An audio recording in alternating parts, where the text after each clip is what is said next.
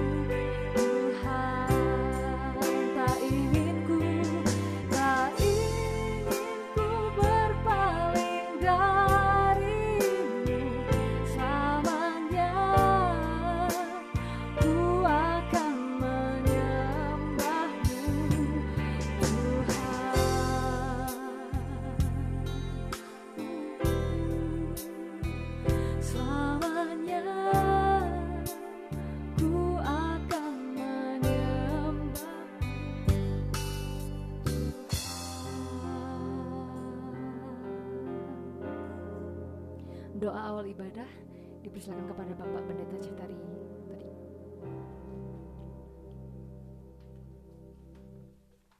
Ya, saudara-saudaraku yang terkasih, di awal bulan baru ini kita datang ke hadirat Tuhan lagi.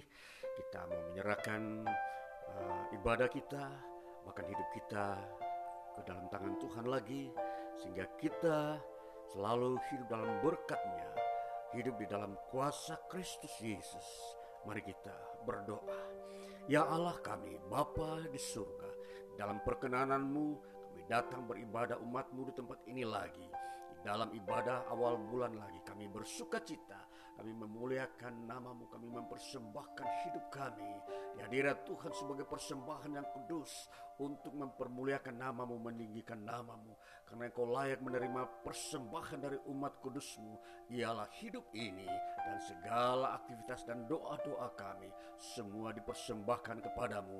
Maka kami mau mengawali ibadah ini di dalam kuasa nama Tuhan Yesus Kristus yang selalu memberkati kami umat tebusan-Mu. Di dalam nama-Mu kami berdoa dan bersyukur.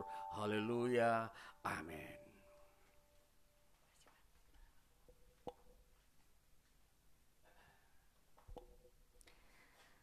Puji nama Tuhan, kita hendak bersyukur oleh karena keadilan-Nya, dan kita mau bermazmur bagi nama-Nya yang Maha Kudus. Allah Tritunggal, Yesus Kristus Allah Roh Kudus.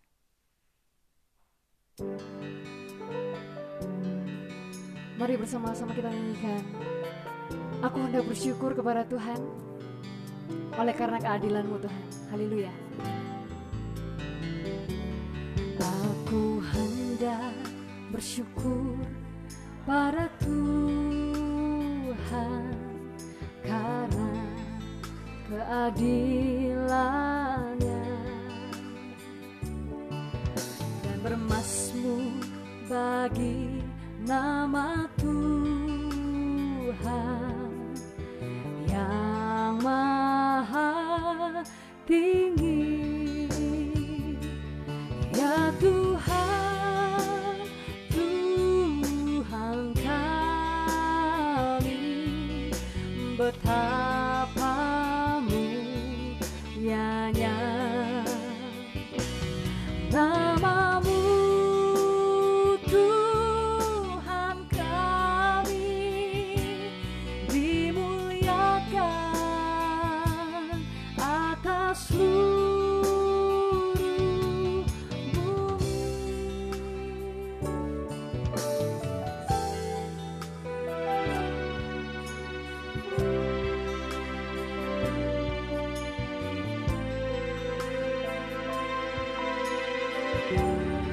bumi. Ku hendak bersyukur pada Tuhan karena keadilan-Nya, dan bermazmur bagi nama Tuhan yang Maha Tinggi. Oh, ya Tuhan, Tuhan kami, betapa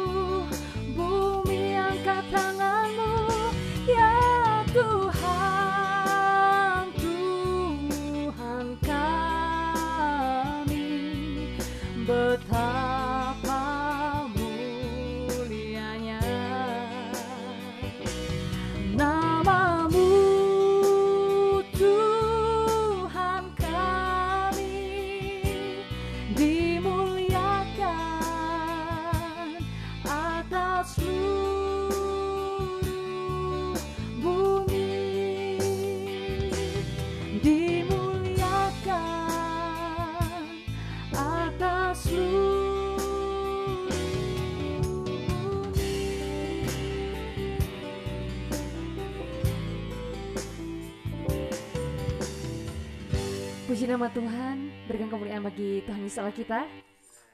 Haleluya. Mari bersama-sama kita ambil Alkitab kita, kita buka dalam kitab Yeremia pasalnya yang ke sembilan belas. Ayatnya yang pertama hingga lima belas.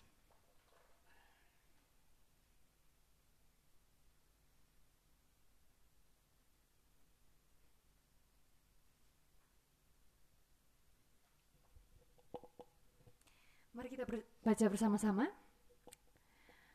Pelajaran dari buli-buli yang pecah. Beginilah pula firman Tuhan kepadaku. Pergilah membeli buli-buli yang dibuat dari tanah, lalu ajaklah bersama-sama engkau beberapa orang tua-tua bangsa itu dan beberapa orang imam yang tertua. Kemudian berangkatlah ke lembah Ben Hinnom yang di depan pintu gerbang Beling. Serukanlah di sana perkataan-perkataan yang akan kusampaikan kepadamu. Katakanlah, dengarlah firman Tuhan, hai raja-raja Yehuda dan penduduk Yerusalem. Beginilah firman Tuhan semesta alam, Allah Israel. Sesungguhnya aku akan mendatangkan malapetaka kepada tempat ini, sehingga telinga orang yang mendengarnya mendenging. Sebab mereka telah meninggalkan aku, telah memberikan tempat ini kepada Allah asing, dan telah membakar korban di sana kepada Allah lain yang tidak dikenal oleh mereka sendiri, dan oleh nenek moyang mereka, dan oleh raja-raja Yehuda. Mereka telah membuat tempat ini penuh dengan darah orang-orang yang tidak bersalah. Mereka telah mendirikan bukit-bukit pengorbanan bagi Baal untuk membakar anak-anak mereka sebagai korban bakaran kepada Baal. Suatu hal yang tidak pernah kuperintahkan atau kukatakan dan yang tidak pernah timbul dalam hatiku. Sebab itu, sungguhnya waktunya akan datang.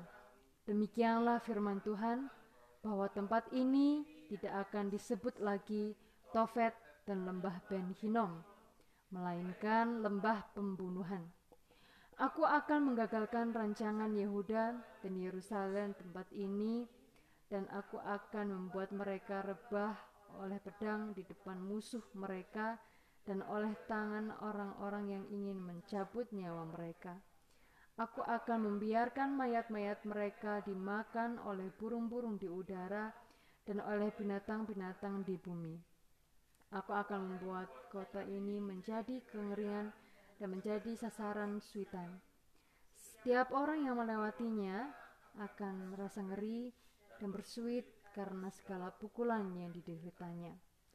Aku akan membuat mereka memakan daging anak-anaknya laki-laki dan daging anak-anaknya perempuan, dan setiap orang memakan daging temannya dalam keadaan susah dan sulit yang ditimbulkan musuhnya kepada mereka dan oleh orang-orang yang ingin mencabut nyawa mereka. Selanjutnya, pecahkanlah buli-buli itu di depan mata orang-orang yang turut bersama-sama engkau. Katakanlah kepada mereka, beginilah firman Tuhan. Demikianlah akan kupecahkan bangsa ini dan kota ini, seperti orang memecahkan tembikar tukang periuk, sehingga tidak dapat diperbaiki lagi. Dan Tofet akan menjadi tempat penguburan, karena tidak ada tempat lain untuk menguburkan. Begitu akan kulakukan kepada tempat ini, demikianlah firman Tuhan, dan kepada penduduknya. Aku akan membuat kota ini seperti Tofet, rumah-rumah Yerusalem dan rumah-rumah para raja Yehuda akan menjadi najis seperti tempat Tofet, yakni segala rumah yang ada di atas sotohnya, orang membakar korban kepada segala tentara langit dan mempersembahkan korban curahan kepada Allah lain. Ketika Yeremia pulang dari Tofet, kemana Tuhan telah mengutusnya untuk bernubuat, berdirilah ia di pelataran rumah Tuhan dan berkata kepada segenap orang banyak, beginilah firman Tuhan semesta alam, Allah Israel. Sesungguhnya aku akan mendatangkan ke atas kota ini dan ke atas segala kota sekitarnya seluruh malapetaka yang telah kukatakan akan menimpa mereka. Sebab mereka berkeras kepala dan tidak mendengarkan perkataan-perkataanku. Puji nama Tuhan atas uh, firman-Nya dari kitab Yeremia pasal sembilan belas ini. Begitu luar biasa firman-Nya untuk kita. Dipersilakan kepada Bapak Ibu Saudara sekalian yang akan memberikan kesaksian.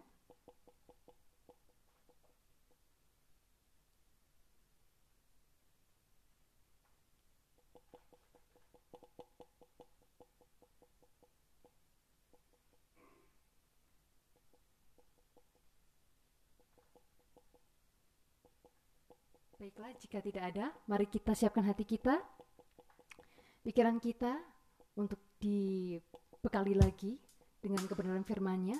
Bersama-sama kita naikkan pujian di hadirat-Mu.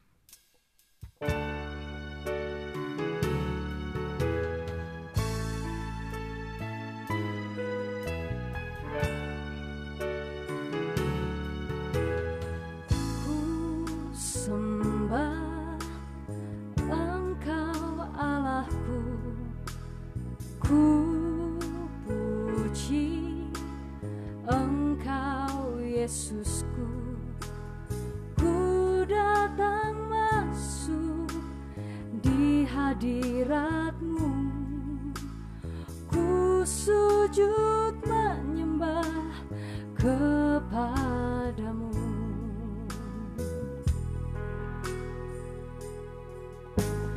Kau Raja, segala raja.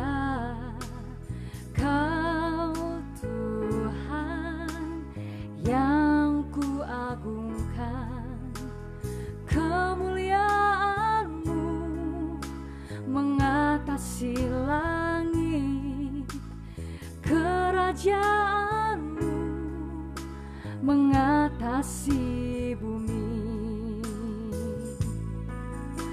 Semua lutut kan bertelur, semua lidah mengaku Yesus Tuhan.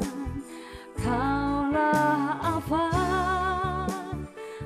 dan Omega, Kaulah yang awal dan akhir.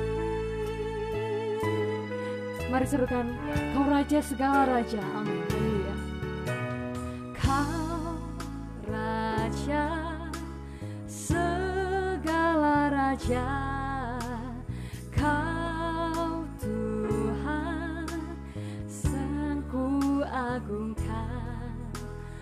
Kemuliaan-Mu mengatasi langit, kerajaan-Mu mengatasi bumi. Semua lutut kan bertelur, semua lidah mengaku Yesus Tuhan. Kaulah Alfa dan Omega, Kaulah yang awal dan akhir. Semua lutut kan bertelur, semua lidah mengaku Yesus Tuhan. Kaulah Alfa dan Omega, Kaulah yang awal dan akhir, Kaulah yang awal dan akhir, Kaulah yang awal.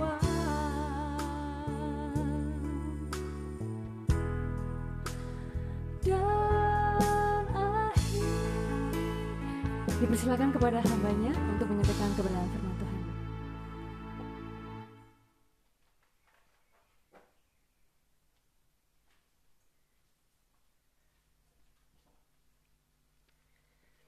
Ya, Ya baik, jemaat Tuhan yang terkasih dan saudara-saudara Kristus Yesus yang ada sampai hari ini di muka bumi, bahwa kita selalu dipersekutukan oleh Tuhan di dalam kuasanya, oleh rohnya dan bahkan firman-Nya yang masih ada di muka bumi ini, sehingga hari-hari ini kita terus dibawa oleh Tuhan masuk ke hadirat-Nya untuk mengenal dirinya melalui firman yang diucapkan, yang diberikan kepada kita, untuk kita kenal dan kita ketahui lebih dalam. Sebab firman Tuhan itulah kehendak Tuhan, itulah bagian-bagian kekayaan yang ada di surga, yang diperuntukkan bagi kita umat-Nya di muka bumi. Maka baiklah kita akan mendengarkan firman-Nya di hari ini. Kita masuk di dalam doa kita. Kami datang dengan penuh sukacita dan penuh kebanggaan di hadirat Tuhan. Di hari ini, hari ibadah kami, di mana kami datang bersama bersekutu dengan iman, memandang Tuhan dan mendengarkan firman-Mu di dalam kuasa Roh Kudus-Mu yang penuh dahsyat dan ajaib, yang selalu membawa pembaharuan, membawa sesuatu berkat Tuhan dari surga untuk membangun kehidupan kami. Kami bersyukur firman-Mu ajaib, firman-Mu bekerja di tengah kami. Dan berkatilah umat-Mu saat ini yang ada di tempat ini, yang melakukan ibadah secara langsung, mendengarkan firman-Mu, yang hadir dalam persekutuan ini. Bahkan ada umat-Mu di berbagai tempat yang hanya bisa sempat mendengarkan firman-Mu secara uh, virtual. Mereka akan mendengarkan firman Tuhan terus menerus di dalam waktu-waktu yang tidak terbatas. Berkati itu setiap telinga yang mendengarkan firman-Mu. Mereka dikuatkan, diteguhkan, dilawat dan diberkati oleh-Mu. Maka turunlah uh, kuasa dari surga menyertai, memberkati firman-Mu yang kami akan dengar bersama-sama. Di dalam nama Tuhan Yesus Kristus hamba-Mu ini telah berdoa untuk pemberitaan firman-Mu. Haleluya, amin. Puji Tuhan.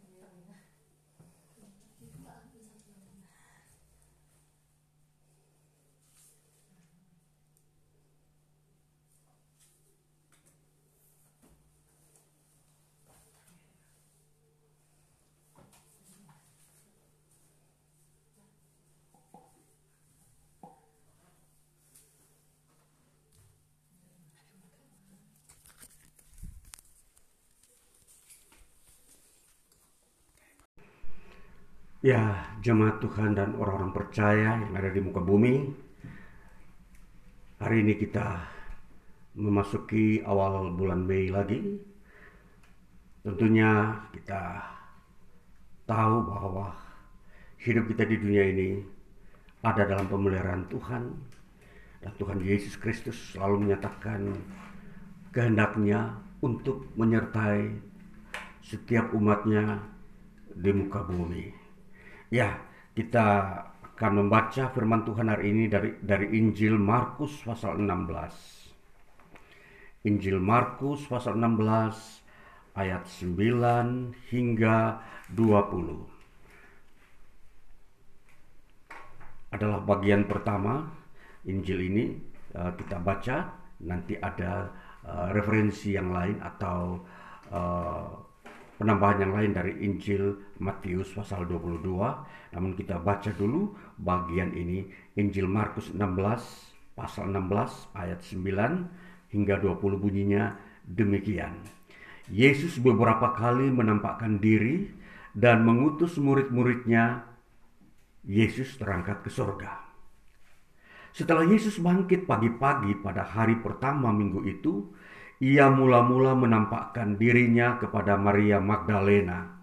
Daripadanya Yesus pernah mengusir tujuh setan. Lalu perempuan itu pergi memberitahukannya kepada mereka yang selalu mengiringi Yesus, dan yang pada waktu itu sedang berkabung dan menangis. Tetapi ketika mereka mendengar bahwa Yesus hidup dan telah dilihat olehnya, mereka tidak percaya. Sesudah itu ia menampakkan diri dalam rupa yang lain kepada dua orang dua orang dari mereka ketika keduanya dalam perjalanan keluar kota. Lalu kembalilah mereka dan memberitahukannya kepada teman-teman yang lain, tetapi kepada mereka pun teman-teman itu tidak percaya. Akhirnya ia menampakkan diri kepada kesebelas orang itu ketika mereka sedang makan, dan ia mencela ketidakpercayaan dan kedegilan hati mereka, oleh karena mereka tidak percaya kepada orang-orang yang telah melihat dia sesudah kebangkitannya. Lalu ia berkata kepada mereka, "Pergilah ke seluruh dunia, beritakanlah Injil kepada segala makhluk. Siapa yang percaya dan dibaptis akan diselamatkan, tetapi siapa yang tidak percaya akan dihukum. Tanda-tanda ini akan menyertai orang-orang yang percaya. Mereka akan mengusir setan-setan demi namaku. Mereka akan berbicara dalam bahasa-bahasa yang baru bagi mereka. Mereka akan memegang ular, dan sekalipun mereka minum racun maut, mereka tidak akan mendapat celaka. Mereka akan meletakkan tangannya atas orang sakit, dan orang itu akan sembuh." Sesudah Tuhan Yesus berbicara demikian kepada mereka, terangkatlah ia ke sorga, lalu duduk di sebelah kanan Allah. Mereka pun pergilah memberitakan Injil ke segala penjuru, dan Tuhan turut bekerja dan meneguhkan firman itu dengan tanda-tanda yang menyertainya. Dalam bagian ini kita akan mendapat penjelasan berikutnya di dalam Injil Matius pasal dua puluh dua. Kita ingin melihat uh, bagian ini lagi, Injil Matius pasal dua puluh dua ayat dua puluh tiga hingga tiga puluh dua, bunyinya demikian. Pertanyaan orang Saduki tentang kebangkitan. Pada hari itu datanglah kepada Yesus beberapa orang Saduki yang berpendapat bahwa tidak ada kebangkitan. Mereka bertanya kepadanya, "Guru, Musa mengatakan bahwa jika seorang mati dengan tidak meninggalkan anak, saudaranya harus kawin dengan istrinya itu dan membangkitkan keturunan bagi saudaranya itu. Tetapi di antara kami ada tujuh orang bersaudara. Yang pertama kawin tetapi kemudian mati, dan karena ia tidak mempunyai keturunan, ia meninggalkan istrinya itu bagi saudaranya. Demikian juga yang kedua dan yang ketiga sampai dengan yang ketujuh.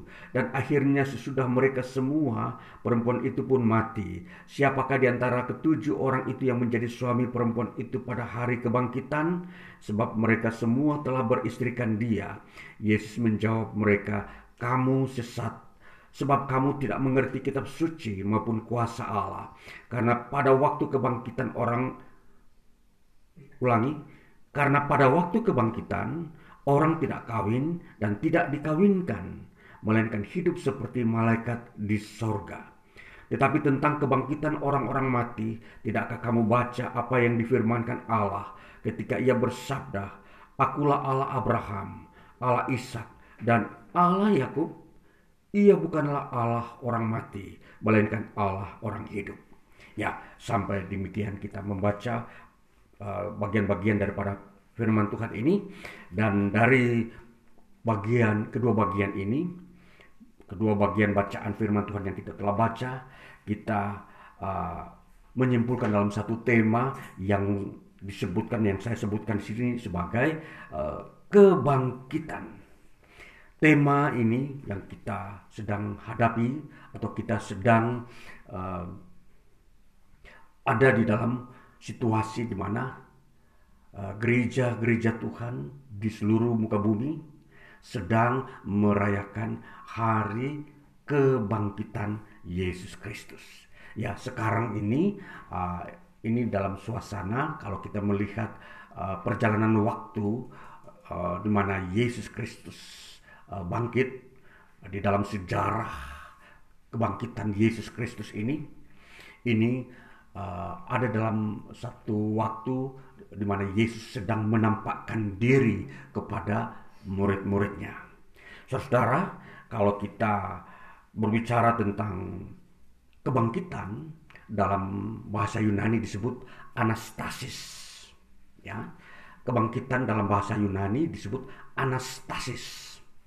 Jadi kalau kita mau mengerti kebangkitan, kebangkitan ini kita uh, masukkan ke dalam sebuah yang disebut doktrin iman Kristen. Ya, pengajaran atau doktrin iman Kristen mengenai kebangkitan itu adalah satu uh, bagian doktrin yang begitu penting. Ya, pengajaran atau doktrin iman Kristen mengenai kebangkitan itu adalah salah satu doktrin iman Kristen yang begitu penting.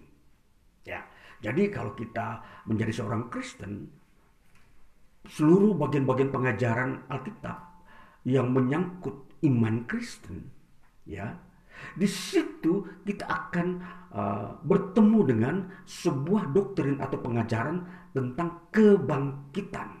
Ya, kebangkitan di sini bukan kebang- kebangkitan tentang sebuah uh, periode kehidupan manusia, tetapi kebangkitan orang mati. Ya, kalau kita melihat di sini berarti uh, sasaran daripada anastasis ini, kebangkitan, adalah orang yang mati akan bangkit. Itu iman Kristen. Jadi saudara-saudara, ini begitu penting bagi iman kita. Itulah sebabnya kita sangat-sangat membutuhkan uh, penguraian, pembukaan rahasia apa itu kebangkitan.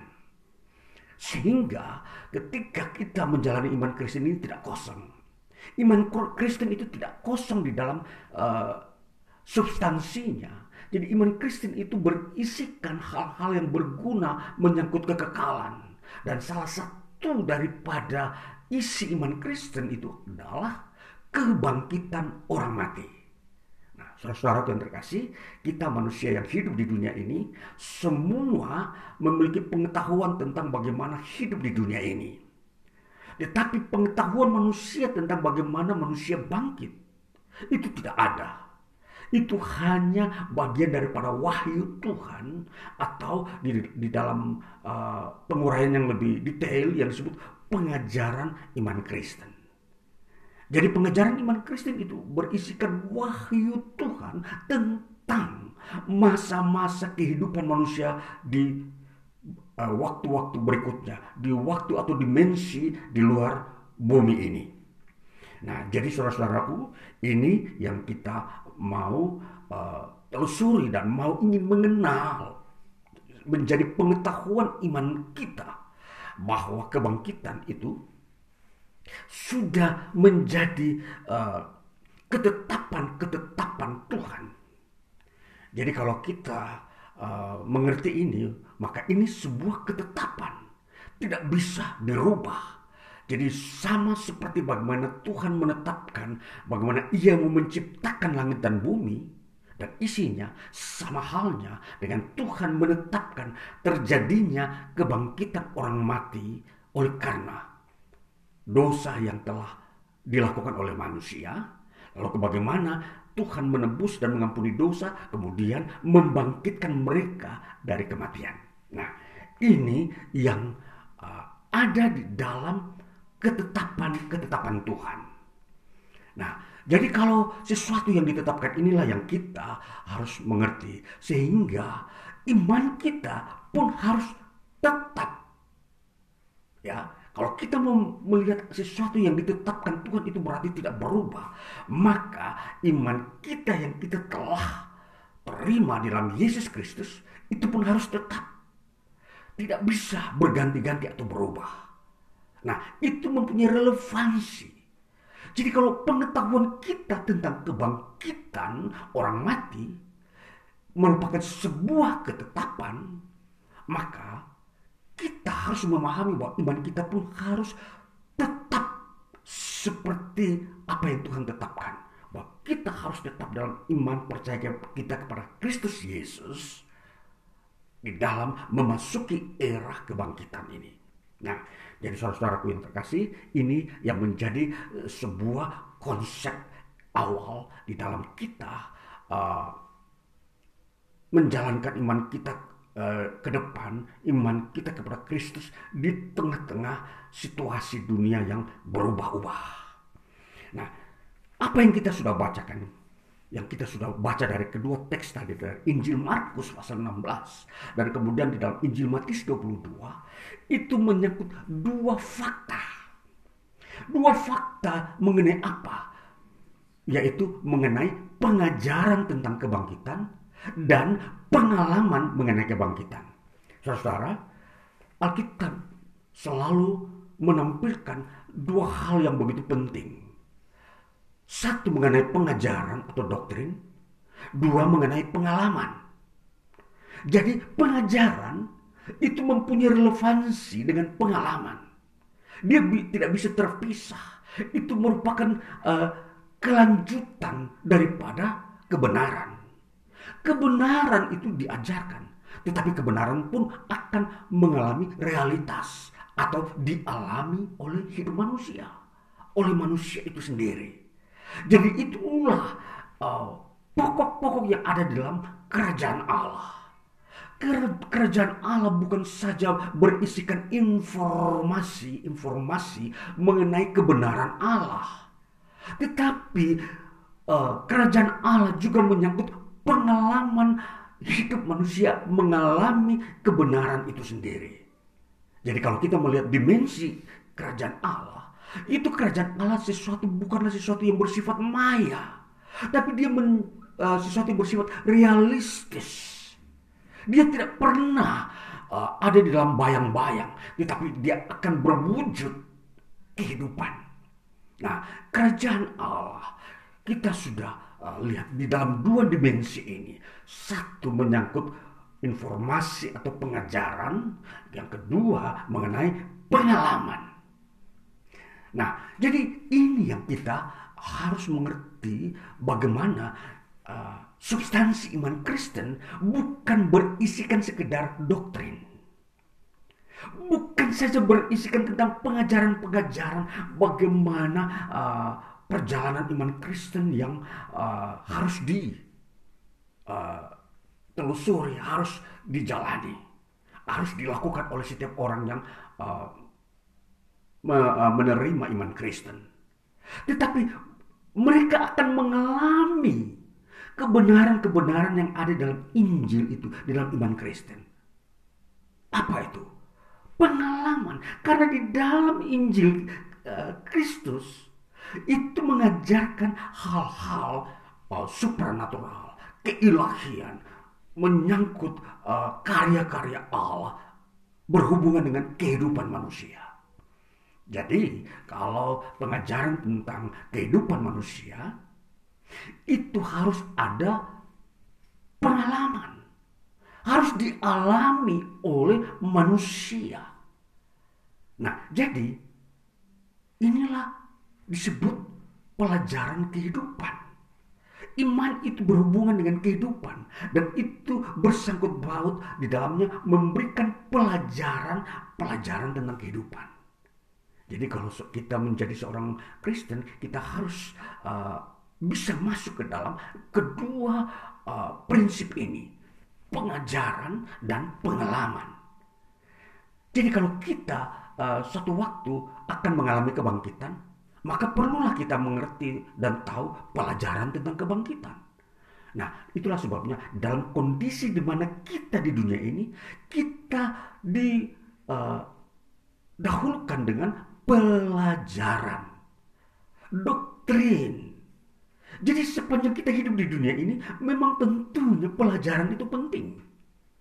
Kita harus mengerti, tahu uh, pengajaran-pengajaran iman Kristen, dan salah satunya mengenai iman, uh, kebangkitan. Kita harus mengerti pelajarannya mengenai kebangkitan. Apa itu pelajaran seperti itu? Pelajaran itu mengajarkan bahwa orang yang mati akan bangkit di masa waktu yang telah ditentukan Allah. Itu pelajarannya. Itu adalah intinya di situ. Ya, jadi kalau di sini kita mengerti bahwa ini sebuah pelajaran atau doktrin, ketentuan-ketentuan yang harus kita ketahui, maka kita menjadi manusia atau orang yang tidak bingung mengenai kehidupan. Bahkan ketika kematian itu terjadi, kita tidak menjadi uh, orang yang hilang arah, tidak mengerti apa yang uh, harus uh, manusia jalani ketika dia mati. Nah, ini yang disebut bagian-bagian daripada pelajaran tentang kebangkitan. Nah, jadi uh, sebuah wahyu yang kita uh, dapatkan dari firman Tuhan Alkitab mengenai bahwa orang yang mati itu uh, khususnya mereka yang mati di dalam Kristus, mereka yang percaya kepada Kristus, mereka akan beroleh kebangkitan. Inilah pelajarannya. Nah, jadi uh, kita sudah mendengar berita pengajaran ini bahwa akan bangkit dan pasti bangkit. Ini kita sudah mendapat poin yang jelas bahwa iman Kristen adalah iman yang akan mengalami kebangkitan dari kematian. Kebangkitan dari kematian antara orang mati yang terjadi di bumi ini.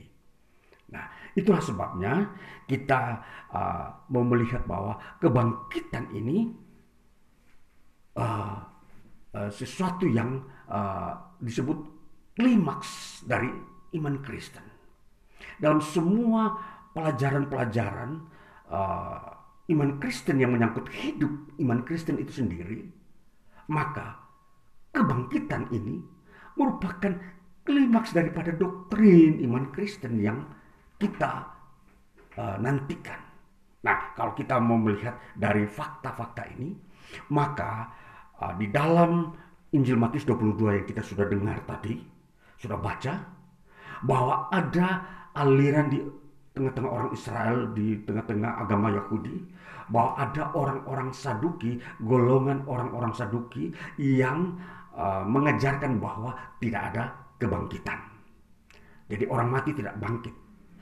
Di dalam uh, pengajaran-pengajaran orang-orang uh, agama Yahudi, di antara orang Israel yang memiliki golongan Saduki. Jadi memang di Israel itu ada beberapa golongan, ya, Saduki, Farisi, ahli Taurat. Nah, dan kemudian ada satu aliran yang namanya Essenis. Jadi empat aliran yang ada di agama Yahudi yang mempunyai pemahaman-pemahaman yang berbeda-beda. Dan orang Saduki ini salah satunya yang paling menonjol adalah mereka tidak percaya adanya kebangkitan orang mati. Nah, itulah sebabnya pada pasal dua puluh dua orang inilah, orang-orang inilah yang tampil di depan Yesus mempertanyakan tentang permasalahan kebangkitan. Dan kita sudah lihat khususnya menyangkut ketika ada orang yang menikah di bumi ini lalu mati, lalu kemudian dia uh, tidak meng, uh, menghasilkan keturunan, bagaimana hasilnya. Kemudian uh, saudaranya yang kedua sampai ketujuh itu menikahi dia pun demikian halnya, men, uh, meninggal dan tidak mempunyai keturunan. Dan pertanyaannya, siapa yang menjadi suaminya kelak di surga? Nah, ini pertanyaan ini berhubungan dengan orang yang tidak percaya tentang kebangkitan. Nah, nah jadi Yesus menjawab permasalahan ini. Yesus berkata terlebih dahulu, kamu sesat, ya, kamu sesat karena kamu tidak mengerti kitab suci. Nah, nah jadi di sini kita mau melihat bahwa bagaimana Yesus mencela orang-orang yang tidak mengerti kebenaran. Dia sebut, Yesus menyebut mereka sesat. Nah, jadi kalau orang tidak mengerti tentang kebangkitan, orang itu disebut sesat oleh Yesus. Sesat. Jadi kita tentunya harus mengerti bagaimana kebangkitan itu ada. Dan itu pengajaran Kristus. Tidak ada di tempat lain. Tidak ada di uh, konsep-konsep manusia dunia ini yang mengajarkan tentang kebangkitan. Hanya Kristus Yesus yang mengajarkan tentang kebangkitan orang mati. Nah, itulah sebabnya kita Uh, sungguh percaya kepada Kristus dengan alasan bahwa kita menerima pengajaran Yesus tentang kebangkitan. Dan kita akan mengalami kebangkitan sebagaimana Yesus bangkit. Nah, saudaraku yang terkasih, lalu kemudian dikatakan, Yesus berkata, di surga tidak ada orang kawin dan mengawinkan. Jadi semua hidup sama seperti malaikat, tunggal, individu. Dia tidak akan berkata itu istri saya, itu suami saya waktu di bumi, itu dan seterusnya. Tidak ada konsep itu di surga. Jadi pemahaman tentang surga di sini itu uh, dibuka dengan pemahaman tentang kebangkitan.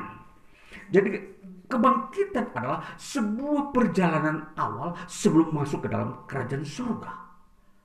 Jadi disinilah uh, pembelajaran tentang akhir zaman. Nah, jadi kalau kita mau melihat kebangkitan itu adalah pelajaran uh, iman Kristen yang berhubungan dengan akhir zaman.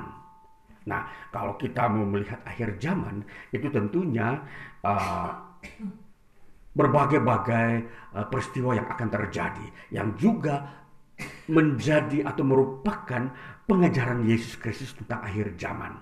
Yesus Kristus juga mengajarkan tentang akhir zaman, dan dia menjelaskan bahwa akhir zaman itu uh, akan terjadi seperti apa. Nah, jadi pengajaran-pengajaran Yesus tentang akhir zaman bahwa itu pasti terjadi, itu merupakan uh, bagian daripada pengetahuan Kristus Yesus yang akan Kan, uh, terwujud di dunia ini. Nah, jadi kalau pengajaran tentang akhir zaman, salah satu bagian yang kita harus melihat urutan-urutannya yang akan terjadi di dalam uh, akhir zaman yang uj- uh, wujudnya seperti ini. Pertama, akan terjadi penderitaan. Kedua, akan terjadi atau ada akan ada nabi palsu. Dan yang ketiga, akan ada kebencian di mana-mana. Dan yang keempat, akan terjadi ada orang-orang yang murtad. Dan yang kelima, akan terjadi adanya perang. Dan yang keenam, ada akan ada terjadinya pemberitaan Injil. Dan yang ketujuh, yang terakhir adalah kebangkitan. Itulah unsur-unsur pelajaran yang Tuhan Yesus ajarkan mengenai akhir zaman. Nah, maka saudaraku yang terkasih, kalau kita belajar tentang kebangkitan, maka ini adalah klimaks daripada akhir zaman.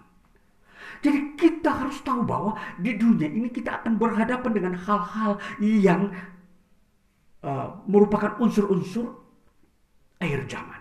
Ya, bisa saja Uh, pelajaran ini hanya uh, merupakan uh, pelajaran, tetapi kita bisa saja belum tentu semua akan mengalaminya. Ya, bisa saja hal-hal uh, seperti adanya uh, orang-orang murtad. Kita belum tentu uh, bisa melihat peristiwa ini. Karena uh, ketika kita percaya kepada Kristus, di situ anugerah Tuhan akan menuntun kita masuk ke dalam sebuah keselamatan kekal. Maka kemurtatan itu tidak akan mungkin terjadi. Dan ini peristiwa ini akhir zaman, ini menyangkut seluruh dunia, bangsa-bangsa. Maka di sini peristiwa kemurtatan itu diarahkan kepada orang Israel. Gereja tidak akan mengalami itu. Jadi tentunya kalau kita berbicara tentang uh, akhir zaman, maka di sini ada konsep tentang uh, gereja dan konsep tentang uh, orang Israel. Jadi tentunya akhir zaman ini meliputi seluruh uh, uh, keberadaan manusia, termasuk Israel. Jadi kalau Alkitab berbicara murtad, di sini memang uh, Alkitab sedang berbicara tentang kondisi Israel di akhir zaman. Mereka pun akan mengalami kemurtatan. Ya, saudara yang terkasih. Jadi di sini, kalau kita melihat pemberitaan Injil, pemberitaan Injil gereja sedang melakukannya. Orang Yahudi tidak melakukannya. Nah, jadi di sini kita mau melihat bahwa dimensi-dimensi ini, penguraiannya tentang akhir zaman ini merupakan pelajaran. Tetapi pengalamannya tentunya tidak semua pengajaran akhir zaman ini dialami ya atau dialami oleh gereja atau kita sebagai orang-orang percaya. Maka kalau kita mau memperhatikan di sini saudara, bagaimana kebangkitan itu merupakan sebuah uh, prosesi. Sebelum kita masuk ke surga, prosesi awalnya adalah kebangkitan. Kita baca dalam satu uh, uh, Tesalonika pasal yang keempat untuk melihat bagaimana prosesi orang-orang masuk ke surga awal uh, uh, kegiatannya atau uh, apa namanya kondisi gereja ialah mengalami kebangkitan. satu Tesalonika pasal empat, kita akan membaca ayat enam belas, bunyinya demikian.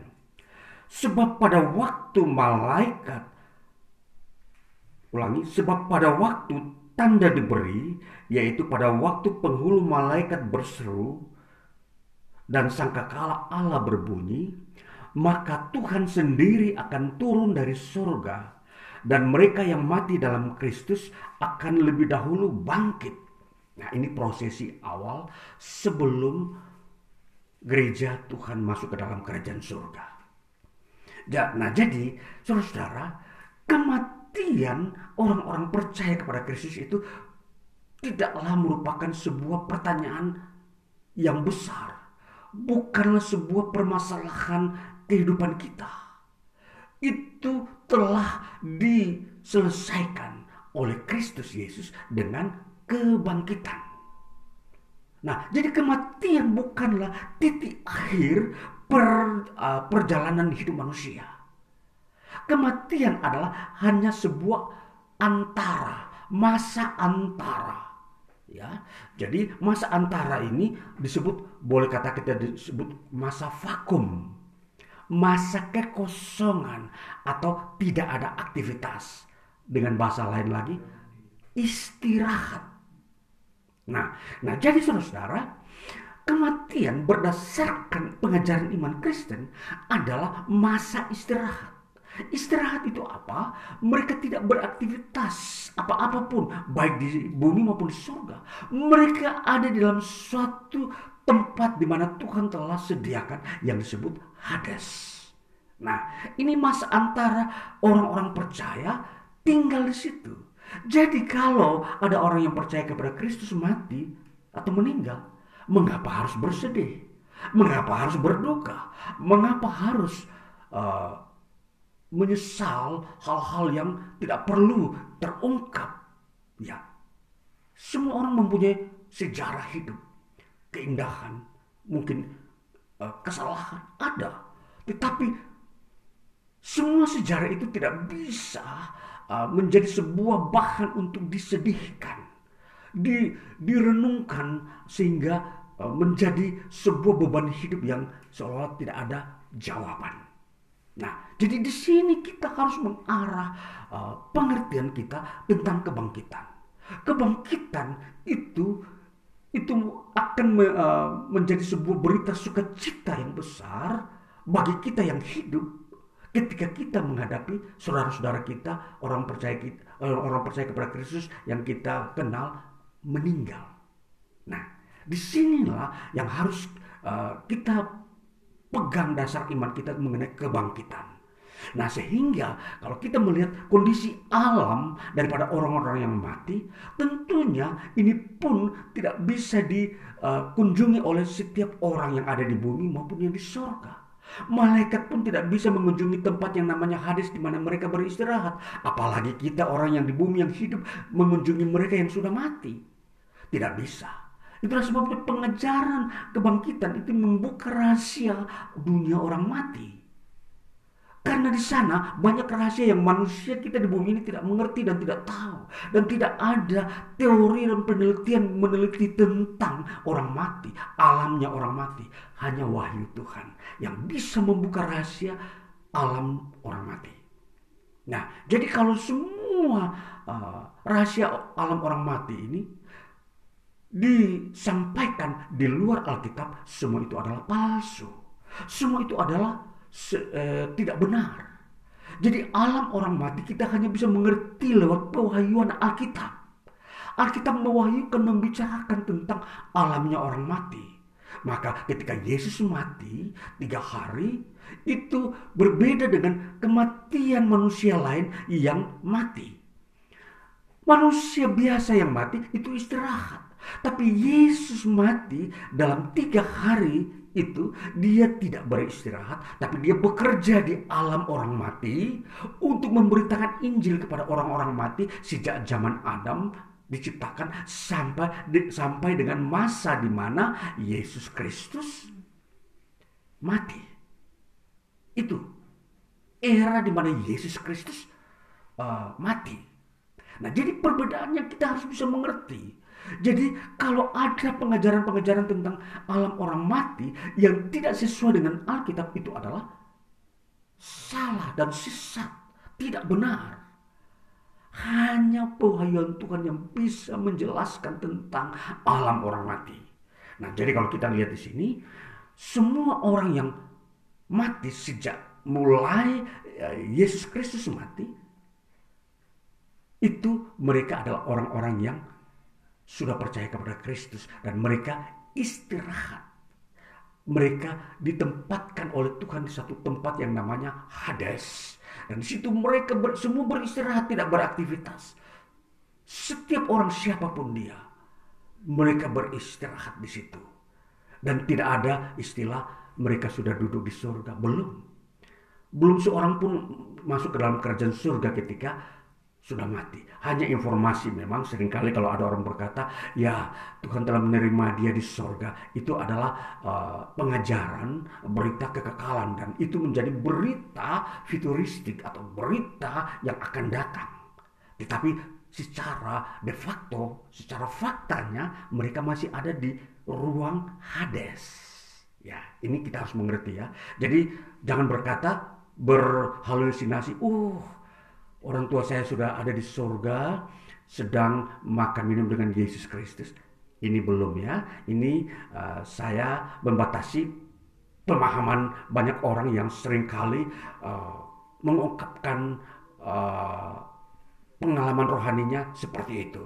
Ya, jadi belum seorang pun orang percaya ada di surga saat-saat ini ya. Jadi ke, uh, ketika kebangkitanlah, barulah kita semua masuk surga sama-sama.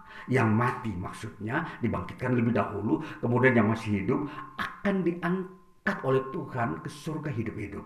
Nanti kita lihat selanjutnya menyangkut pengangkatan atau rapture. Istilah teologianya rapture itu pengangkatan orang-orang percaya ke surga hidup-hidup. Nah, jadi saudara-saudaraku yang terkasih, di sini kita mau mengerti iman Kristen mengajarkan tentang kebangkitan. Sehingga kita ini terus mengerjakan hidup di dunia ini dengan dasar-dasar yang kuat bahwa di dalam kita sudah ada sebuah uh, topangan hidup kita masa depan, jaminan masa depan yang disebut kebangkitan. Nah, jadi itulah rahasia besar iman Kristen. Jadi kalau kita menjalani perjalanan hidup di dunia ini, kemanapun kita pergi, kita tidak akan digoyahkan lagi dengan berita-berita yang hanya sementara di dunia ini, yang menjanjikan kekayaan, menjanjikan uh, kemuliaan sementara duniawi, manusiawi di dunia ini, yang menjanjikan uh, posisi-posisi yang uh, hanya untuk kehidupan manusia di dunia ini. Kita tidak bisa tergoyahkan dan tergiur, karena semua itu akan mati. Ya, sepanjang hidup kita ini kita harus memahami hidup dan mati. Pengetahuan kita harus mengerti tentang hidup, mati, bangkit. Jadi kalau kita sudah menguasai atau memiliki pengetahuan tentang ketiga hal ini, hidup, mati, dan bangkit, maka kita menjalani hidup ini berdasarkan proses-proses atau prosedur-prosedur kebenaran firman Tuhan.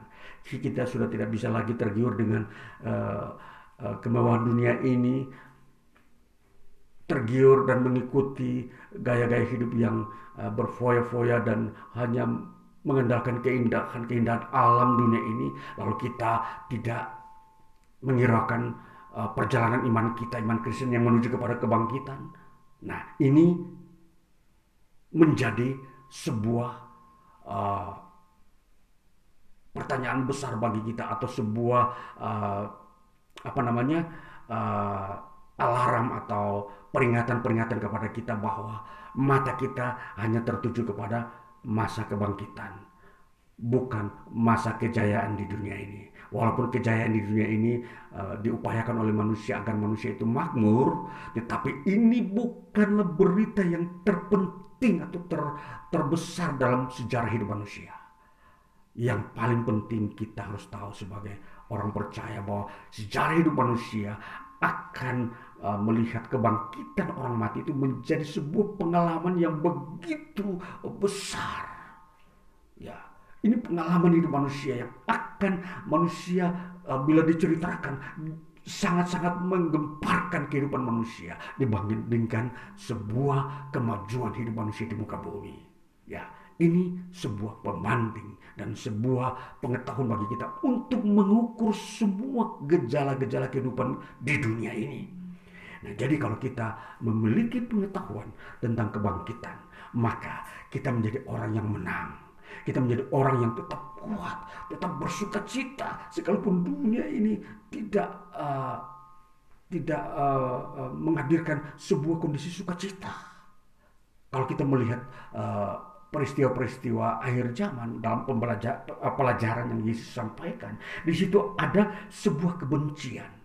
Kebencian itu akan menjadi uh, getah untuk uh, menghancurkan kondisi manusia yang selalu bersukacita. Maka hanya yang bisa bersukacita adalah orang-orang yang percaya kepada Kristus. Di tengah dunia yang benci, mereka tetap bersukacita karena mereka telah memiliki pengetahuan tentang kebangkitan. Nah, ini kalau kita melihat uh, uh, unsur-unsur di dalam akhir zaman. Nah, jadi kalau kita melihat itu saja, kita akan uh, sudah bisa uh, menang kuat.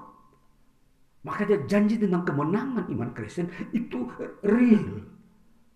Mereka akan tetap di dalam iman Kristen, percaya kepada Kristus. Sekalipun dunia penuh dengan kebencian, bahkan membenci orang-orang yang percaya kepada Kristus.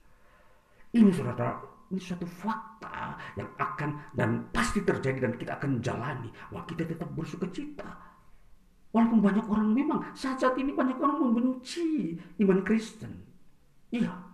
Ini bukan sebuah uh, apa namanya slogan-slogan saja.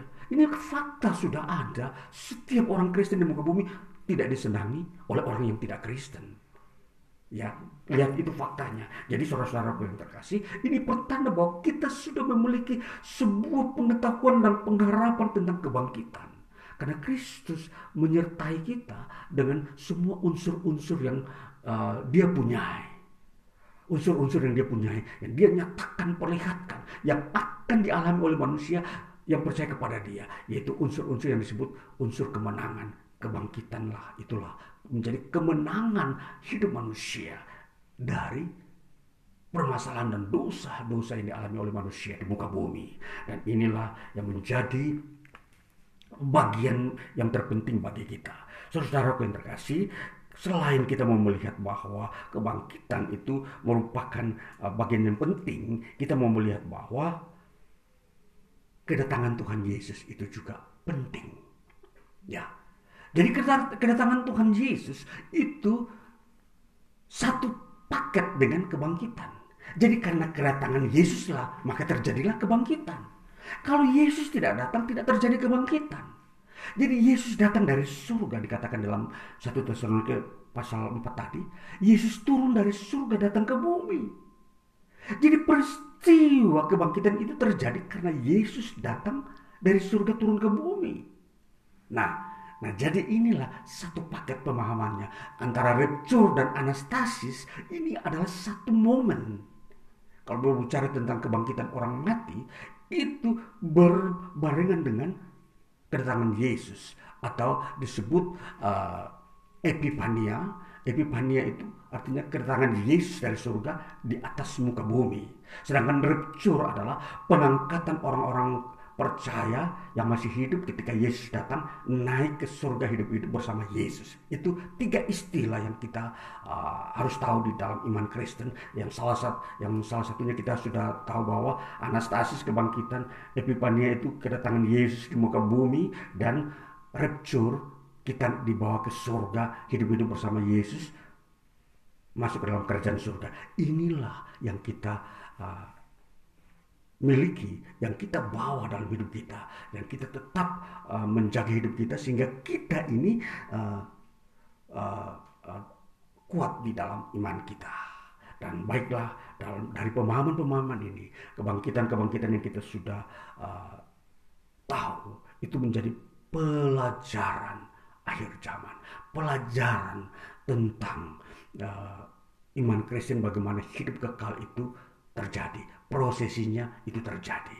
Jadi kita akan memasuki bulan Mei ini dengan sebuah semangat kemenangan bahwa kebangkitan itu kita sudah miliki dan pengetahuan itu sudah kita tahu dan sudah kita miliki.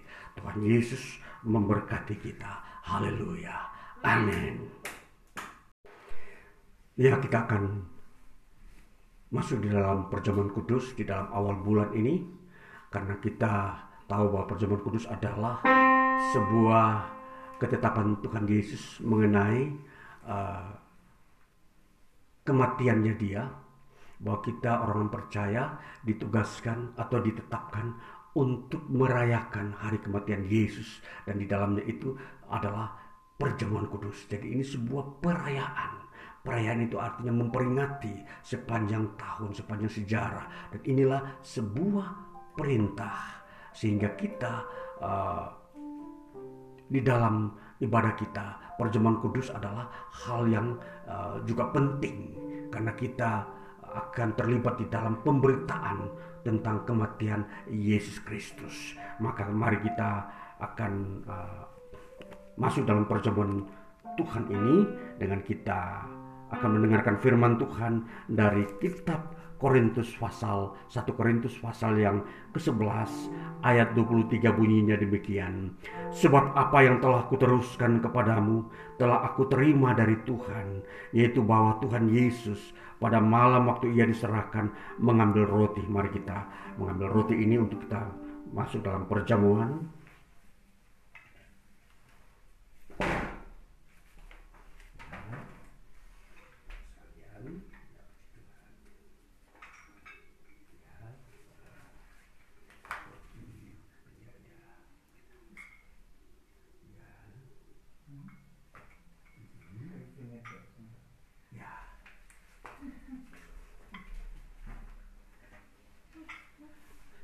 Saudara yang, yang terkasih, kita lanjutkan mendengarkannya ini, dan kita sudah uh, lihat bahwa uh, dikatakan ayat dua puluh empat, dan sesudah itu ia mengucap syukur atasnya, ia memecah-mecahkannya dan berkata, inilah tubuhku yang diserahkan bagi kamu, perbuatlah ini menjadi peringatan akan aku. Mari kita makan di dalam nama Tuhan Yesus Kristus.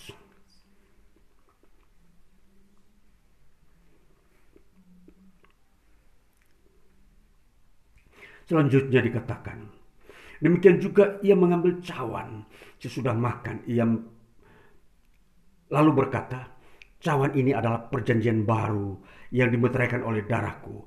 Perbuatlah ini setiap kali, setiap kali kamu meminumnya menjadi peringatan akan aku. Mari kita minum di dalam nama Tuhan Yesus Kristus. Haleluya.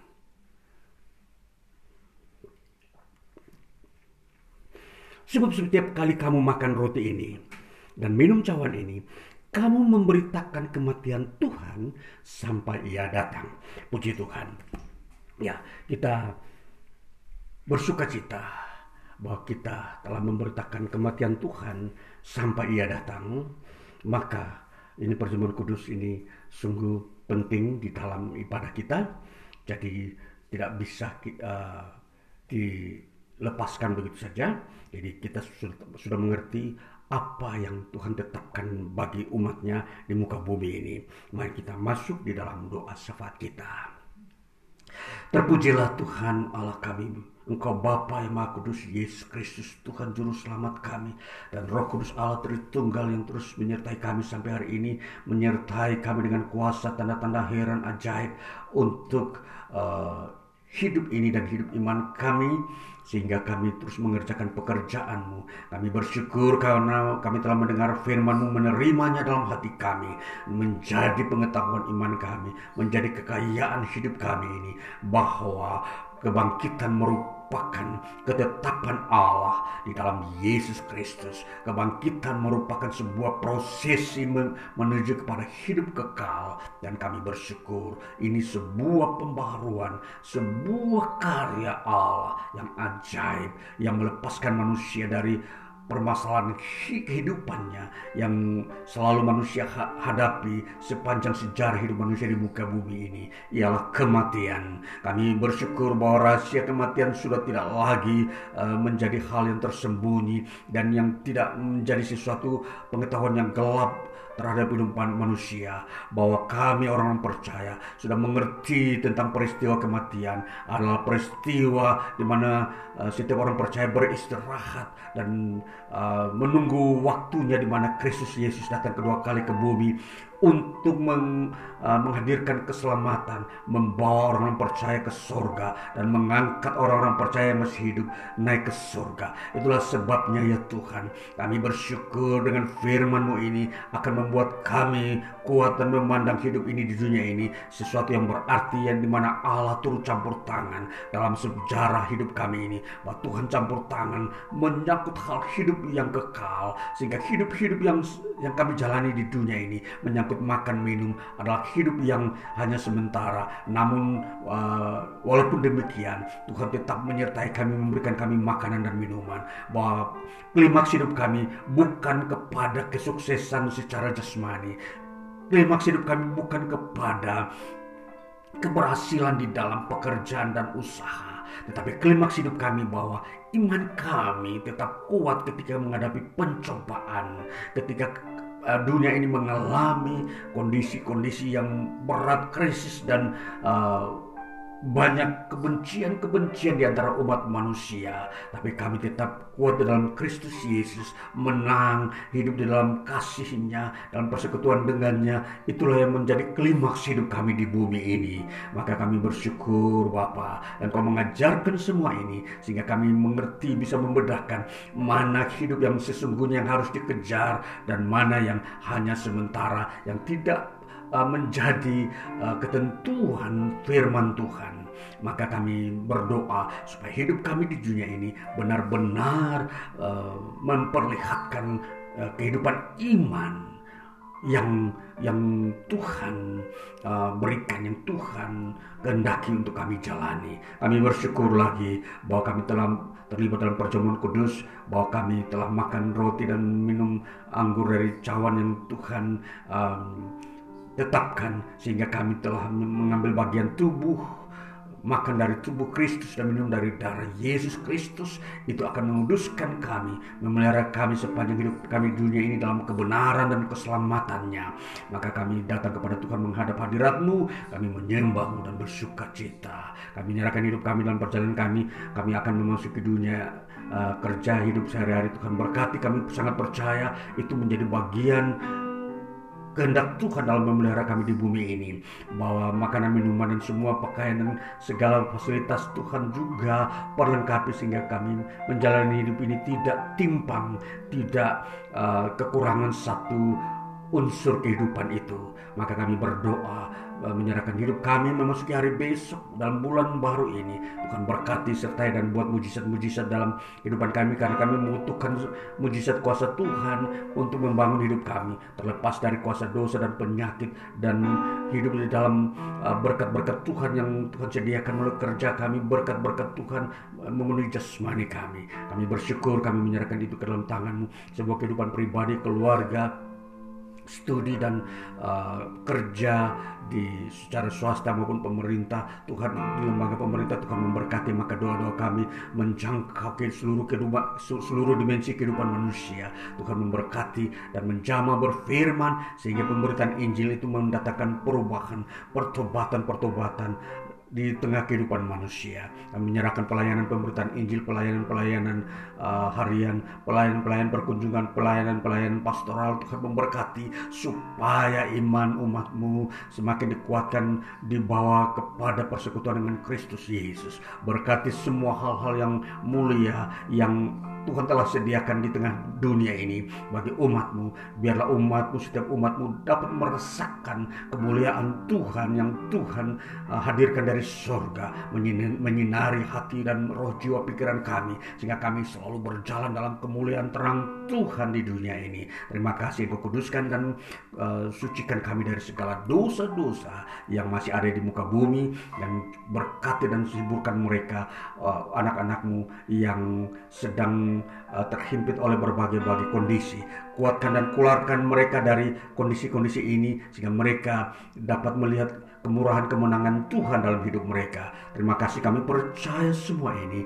Tuhan memberkati. Terpujilah namamu, dan kami bersuka cita karena hari-hari hidup ini Tuhan ada selalu. Kami menaikkan semua doa-doa kami ini dengan Uh, kuasa kasih Kristus Yesus, dan kami percaya segala sesuatunya yang ada di muka bumi yang kami hadapi, kami percaya Tuhan ada dan campur tangan, sehingga tidak ada satupun yang menjadi rahasia kehidupan iman kami.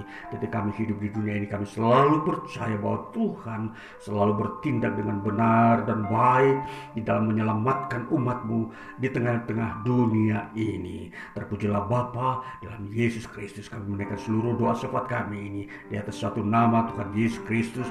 Biarlah turunlah kasih karunia dari surga di dalam persekutuan dengan Tuhan Yesus Kristus, di dalam penghiburan Roh Kudus menyertai kami selalu, hari ini terus sampai selama-lamanya. Dan kami selalu berdoa sesuai dengan apa yang Tuhan ajarkan kepada kami. Bapa kami yang di surga, dikuduskanlah namamu, datanglah kerajaanmu, jadilah kehendakmu di bumi seperti di surga. Berikanlah kami pada hari ini makanan kami yang secukupnya, dan ampunilah kami akan kesalahan kami, seperti kami juga mengampuni orang yang bersalah kepada kami, dan janganlah membawa kami ke dalam pencobaan, tetapi lepaskanlah kami daripada yang jahat, karena Engkau yang punya kerajaan, kuasa, dan kemuliaan sampai selama-lamanya.